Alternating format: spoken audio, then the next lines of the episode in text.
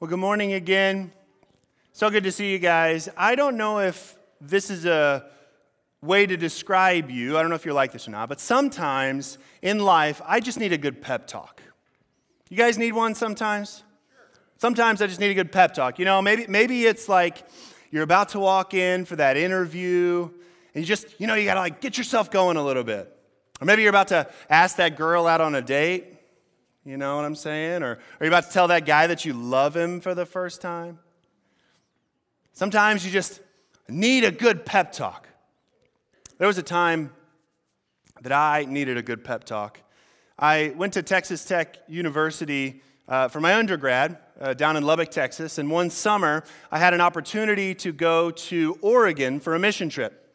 Now, Oregon is one of my favorite places in the country. It's just gorgeous in the state of Oregon. I mean, you, have got the mountains in the background, you know, and we flew into Portland and drove through the mountains. It was really, really pretty. And, and then you get to like central Oregon. And central Oregon kind of looks like this it's like grasslands and trees and little lakes here and there. It's just, just a beautiful place to go.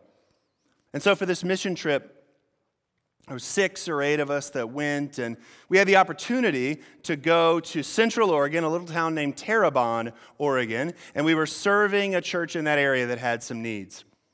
Now, one of the things that we got to do, this is sort of the, the local kind of touristy thing to do, is there's this one particular lake that you can go see. And it's down deep in like a gorge, right? So the gorge was there, and then over the years, like water had filled this gorge up. And this beautiful lake is there. Now, one of the things that you can do if you choose to is there's a platform right off of a bridge that you drive over. And if you're brave enough, you can jump off of this platform into the water below. Now, you guys need to know this about me. I'm a little bit of an adrenaline junkie. So, like, I'm the kind of guy that would rather be on a ladder than not on a ladder.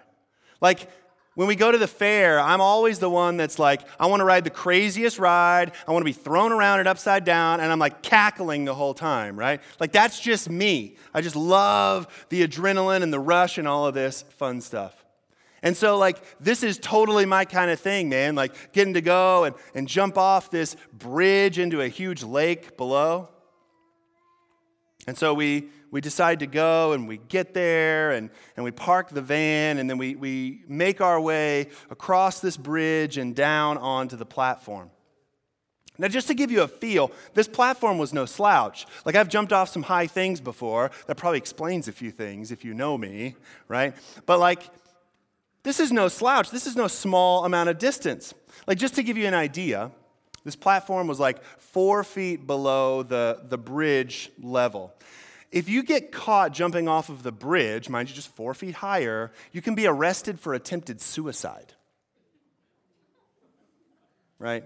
So, for all the kids in the room, this is a really terrible idea. I never told you to do this, so don't tell your parents it's a good idea because the pastor said so, right? And so we get there, we make our way down, and me, this adrenaline junkie, like really feeling it. There's like three of us that are willing to do this, right? The rest of it, everybody else is chicken, right? But we're like, we're to do this. So I get to the edge, and you look over, and in that moment, I'm like, wow, that's a long way down there. And I had to give myself a little pep talk. Like, there's no way once you're up there that you can, like, not get down by any other means other than jumping. So you know you're to do it, but you're like, oh man, I don't know about this. No, I can do this. I can do this. I can do this. I can do this. Ah! You know, you're screaming for like 12 seconds as you're falling helplessly into the water below, right? Sometimes we just need a pep talk, don't we? Well, today, the text that we're looking at is probably best described as a pep talk. Now, that's not to minimize the message in it, but it's got this really rich, beautiful message to it that truly is, in its essence, a get you revved up, get you excited, make you feel like you can attack your day type of text. And it's in the book of Psalms, and it's chapter 16. Today, we're continuing in our series called Deep Longings. In Deep Longings, we're exploring this fantastic book of Psalms. Uh, we started it three weeks ago, or two weeks ago, I guess, uh, with Psalm chapter 1. And then last week, we were in Psalm chapter 3. And last week, we worked through this idea of betrayal. This, this psalm was written around King David, who was betrayed by his own son. And this message was so heavy for us and so hard. But I, I love that about the Psalms, that it's not like candy coated, simple, like don't worry about it kind of message. Like there's some heaviness to the book of Psalms. And I love that piece of it because we can be honest and raw, like King David was last week. And yet at the same time, God shows up in the book of Psalms.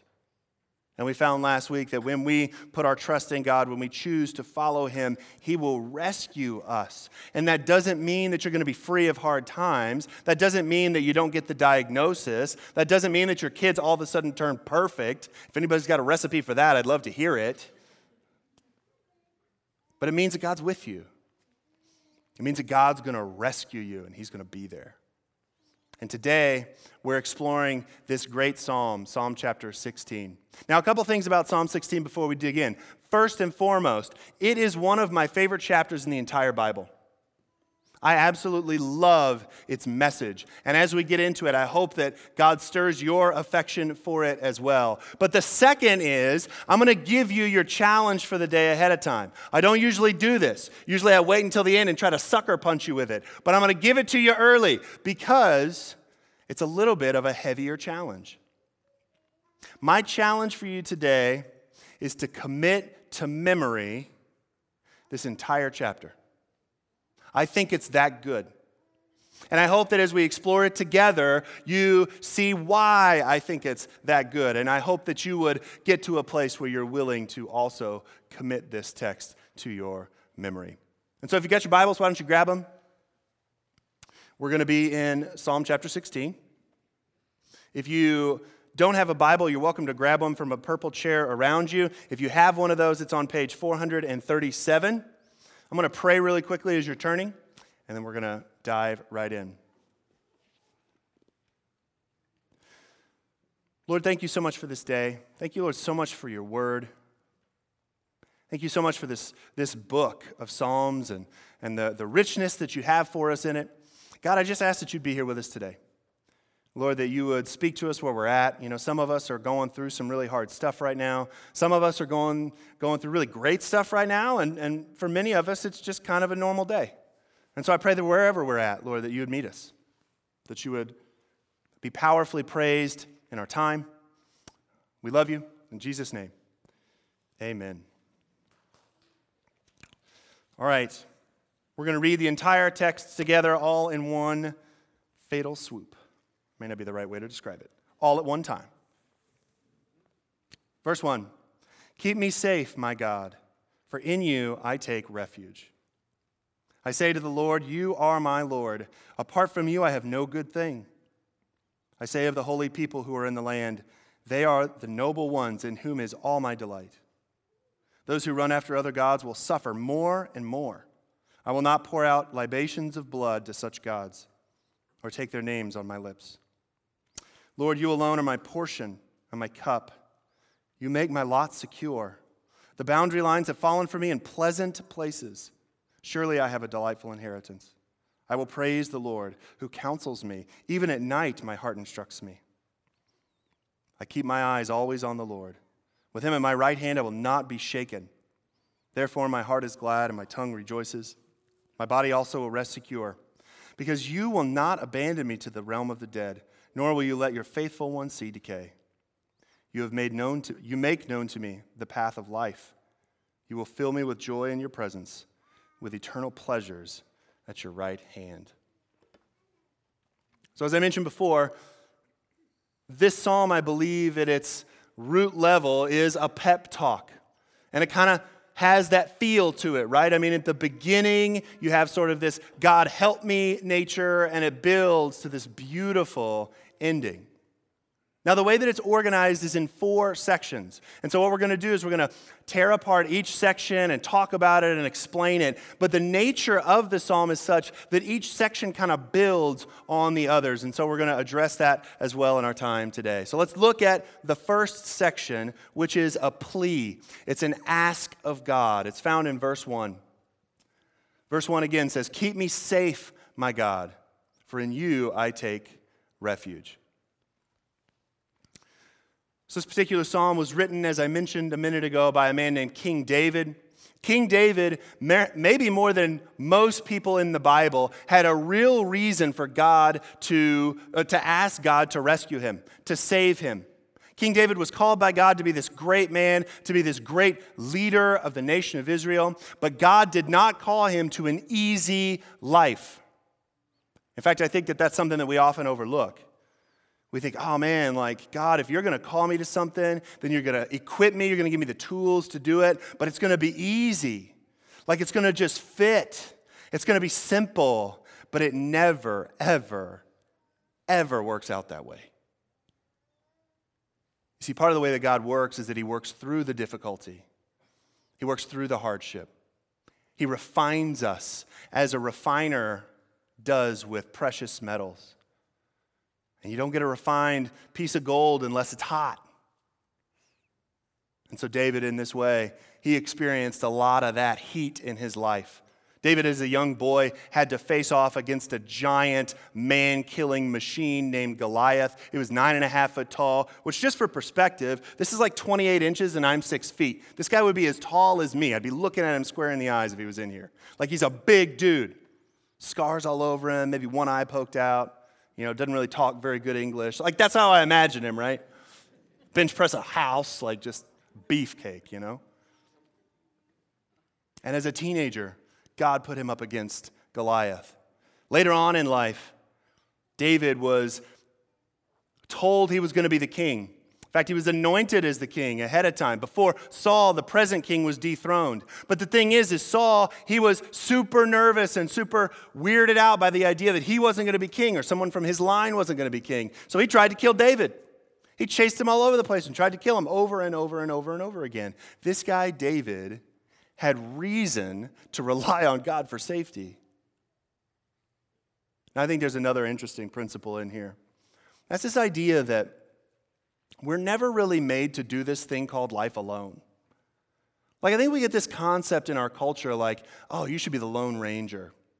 You can pull yourself up by your bootstraps. You know, you don't need no man. Like, you don't need anybody to help you.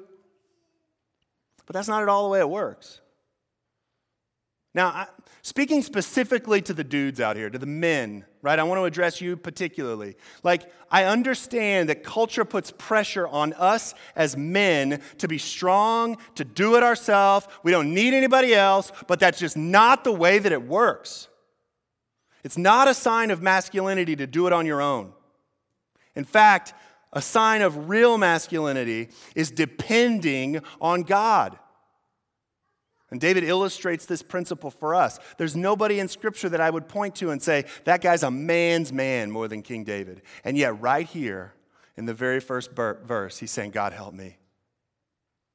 I cannot do this on my own. I need you, God. Be there for me. Rescue me. Save me, Lord. This is the first section in this text a raw, honest plea God, I need you. Then we move to the second part.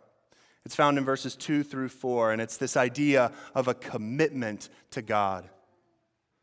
Let's read the text together. I say to the Lord, You are my Lord. Apart from you, I have no good thing. I say of the holy people who are in the land, They are the noble ones in whom is all my delight. Those who run after other gods will suffer more and more. I will not pour out libations of blood to such gods or take their name on my lips. The idea here that I love so much is that David, he is recommitting himself back to his affection and his desires to follow God's way. He's saying, God, I know that this hard thing's right in front of me, but I will choose to follow you. And he says three things in here. The first thing he says is, No good thing comes into my life except through you. And that's such a beautiful example of humility, right? This idea that God is above, that God is the giver of all good things, and that we as human beings, we are below Him. And so, like that really great meal that you're like, man, that was really good, lasagna maybe, whatever it might be, like that's good because God made it good. That new car that you bought, like it's good because God made it good, or, or your health, it's good because God made it good, not because you did something great. And I love that heart posture in David that he says, God, anything that I have that's good is because of you. It's because of what you're about, not because of what I'm about. I love this essence of humility. In verse 3, he's talking about delighting in God's people. I think sometimes, I, I know I, I've been guilty of this in my past. There was a lady I used to work with a long time ago, and she was a on fire follower of Jesus. She loved Jesus like crazy. But in my work environment, that made her a little bit strange. You know what I'm saying? Like sometimes those people that you're just like, that just might be a little too much. You know what I mean? Like sometimes that happens. What David is saying here is that those are the types of people that he delights in. And I got to be real, man. In some of those moments, I was like, yeah, I think I might take a little wider walk around so I don't really, you know, have to talk to her. Ah, that's terrible. I can't believe I'm saying that. But it's true, right? I might not be the only one in the room that's done that. But that's not what David says. He says, My delight more than any other person, more than any other type of person, is in God's people. There's this commitment I will be dedicated to God's people. And then in verse 4, those who run after other gods will suffer more and more. I will not pour out libations of blood to such gods or take their name on my lips. That's this idea of, of worshiping other gods, giving them what it is that they need, feeding them. This idea of a libation of blood is, is this, this image of like a sacrificial system, which was common in David's day. That you would pour out blood, you would make an animal sacrifice toward a god of some kind. The best way I can think about that maybe in our own context is by, by giving our attention or our time to something that we just know isn't good for us, you know? Like I'm a movie guy. I love shows and movies and stories and, and there's so many things about, you know, things like Netflix that I love, but there's so much garbage on places like Netflix. And how many times we watch that show and we're like, you know, the show's generally pretty good, but then there's that like one illicit sexual moment or there's like that, that wanton like violence that just has no purpose. And yet we're like, no, no, no, no. No, society says it's okay because that's just the director's artistic flair or whatever, right? And we compromise ourselves. And David, he's saying, no, no, no, no, no, I'm not about that.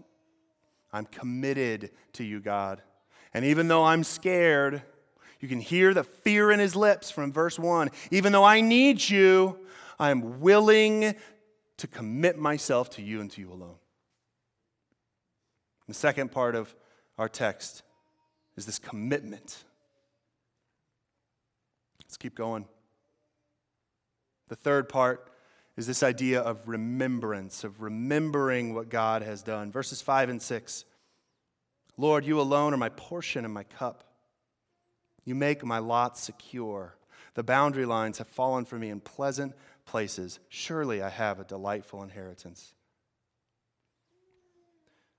What David's saying here is God, you have given me so much. I remember what you've given me. I reflect on the fact that my life is good, is full, is rich, is where it is today because you have done good things. How beautiful is that?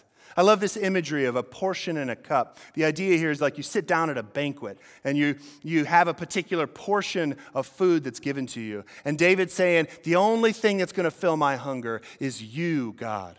The only thing that keeps me from being thirsty is you. And time and time and time and time again, it has only ever been you. And remembrance, it has such a, an important element to our formation as followers of Jesus. And part of the reason is because when we remember what God's done, it builds our faith. It, it encourages us, it makes us stronger, it makes us tougher. I'll give you an example. So, Amanda and I, my wife, we have a friend whose name is Dee, and she lives down in Texas. And Dee's daughter was one of my wife's closest friends in high school. And tragically, she was in a car accident that claimed her life their senior year. And losing a child is beyond anything anyone should ever have to experience. But Dee, for her, it completely consumed her life. Her grief has captured her for almost two decades. And even up to this day, she still struggles so deeply with it that it cripples her. She can't get past it. She can't get past the, the painkillers and the alcohol, and, and she can't get through these things. About 10 years ago, Amanda and I were in an airport and we were flying somewhere, and we happened to see her husband, Jay, completely out of the blue. We went and she introduced me because I'd never met him. And we started a conversation that ended up being a relationship that's been going on for 10 years. My wife, in particular, she has poured into Dee more than you can imagine. I mean, praying and talking three, four, five times a week and, and trying to speak truth like, get out of this grief. You don't need to live here any longer. And only recently, finally, after 10 years, there's the beginnings of some turning. Now, here's the thing 10 years of work, if you don't remember the times that God comes through for you before that, you'd fizzle out. I know I would. And how disappointing would it be if, after this great victory that God is beginning in Dee's life, we were to forget that?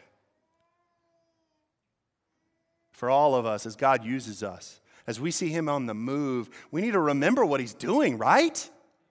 God's doing great stuff in your life, in my life, in big ways, in little ways, in the screaming and in the whisper. This is really where this text turns in my mind. I think that this text was written by David late in life. I think it was written as he was confronting the reality of his own death. And what could be more horrifying than that? That someday we're going to breathe our last breath. And I think David late in his life wrote this text. And it was remembering what God has done for him that made the difference, that turned it for him. So important that we remember what God has done. Let's keep going. The last part, the beautiful part, the consummation of all of this is David's confidence in God. You see, that's the natural progression. You start with a plea, you start with the pain, you start with the anguish, you start with the fear, you start with the mundane. And then you go into commitment. God, in the pain, I'm still going to follow you. And then you get to the remembrance where it turns for you, where you say, Yeah, you know what? You're right. God's been there for me when I needed him. You're right, He never left me alone. All of the hard times were worth it because He was there. And then comes the confidence. Let's read this together. I love this. Love it. Verse 7 I will praise the Lord. I, I, I just love how, like, focused that is. God help me, God help me, God help me. I will praise the Lord. There's no guesswork in there. I will praise the Lord who counsels me. Even at night, my heart instructs me. I keep my eyes always on the Lord. With him in my right hand, I will not be shaken. Therefore, my heart is glad and my tongue rejoices because of the fact that I am choosing to follow God, because of what He has shown me, because I'm confident in Him. This is what happens. My heart is glad and my tongue rejoices. My body also will rest secure. Oh man, there's nothing better in the midst of pain and agony and hardship than rest, is there?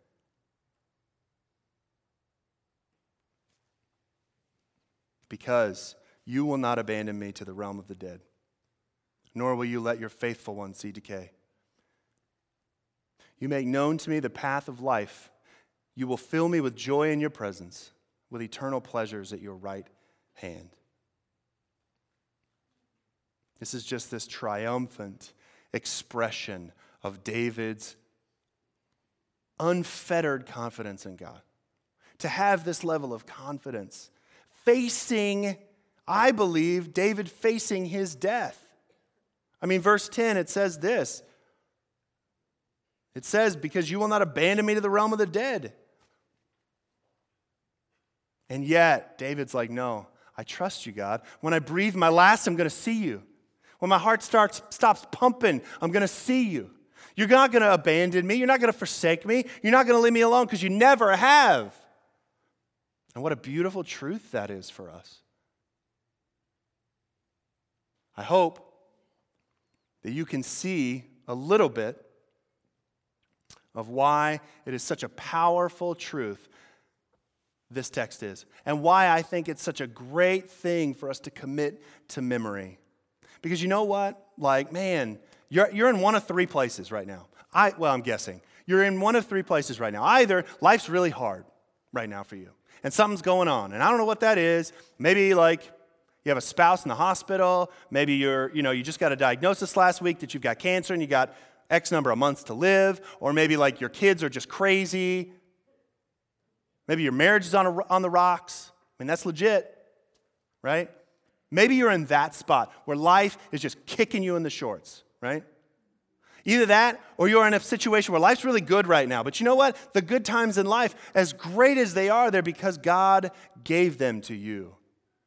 This text, what I love about it is it focuses you there says, God, every good thing comes from you. Let me turn my self worship into God worship.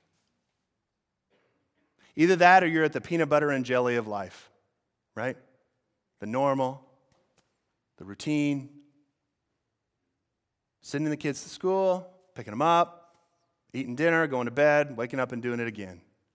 And even in those moments, God still can use a text like this to encourage you. God, you're never leaving me alone. I might not feel you right now, but it doesn't mean you're not working. Even when I don't see you, you're working. Beautiful line from that song. And so, my encouragement for you is to do something with this psalm. I really think it'd be awesome if like everybody in here decided to memorize it. I think that'd be super, super cool. I'm gonna memorize it. I have some of it memorized. I'm gonna commit to memorizing the whole thing because I think it's that powerful. But if you're like, ah, I've got bad memories of like Bible drilling, you know, when I was a kid or, or whatever, and you're just like, I, I, I just don't feel good about that, like do something else with it. Write it out, man. Put it on your, on your mirror in your bathroom. Lay it on your pillow every night. That'd be cool. So that every night, before you went to bed, you had to read it. And then in the morning, you put it back on your pillow. How cool would that be? I just made that up right now. If you're crafty, do something with it. Put it on your wall. I mean, I don't know. Put it. Do something with this psalm because it doesn't matter where you're at right now. It doesn't matter what you're going through. Like, this is such a great rhythm to help carry you through life, to help center your heart back where it's supposed to be a plea to God Lord, help me. Whatever it is I'm going through, I need you. Into a commitment God, I don't feel you, I don't see you, but I'm still yours. To remembering, oh, that's right. God, God did do that. God was there for me then to confidence. You know what? I trust Him. Yes, it might look bleak. Yes, my health might be failing. Yes, my job might end tomorrow, but I trust Him. So here's what we're going to do. In just a minute, I'm going to pray and we're going to continue with our worship service.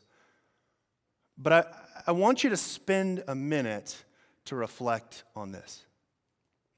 And so, what, that, what I want that to look like for you is I want you to do one of a couple of things. Either I would love it if you would just take that text and just, just read it to yourself. If you have a Bible out, if you need to get your, get your smartphone or whatever, like just read through that text. Let it soak into your bones for a moment. That's one thing. If not that, I would encourage you to take out the handout that you got when you came in. And I would encourage you to start writing out. Maybe there's something you're going through and, and just writing down, Lord, I'm going through this hard time, but I commit myself to you. And I'm confident because of what you've done in my life. Maybe spending a moment writing would be helpful for you, would help you to see the power of God. We're going to have a timer for one minute, but I'd encourage you as the worship team plays to reflect, to think, to process, and to see what it is God's asking you to release to Him in your life, how it is that you can have confidence in Him. Will you pray with me? God, thank you so much for your word, for this fantastic psalm that, Lord, that just teaches us so much about you, so much about the way that you want us to approach hard times, God. To have confidence in you that is fed by remembering, by commitment, and by a simple plea. Lord, I pray for my friends and Lord, that you would, for all of us, just ingrain this text into our hearts and into our minds and into our lives, that we might fully commit ourselves to you. We might have confidence when hard times come. We love you, Lord. In the mighty name of Jesus. Amen.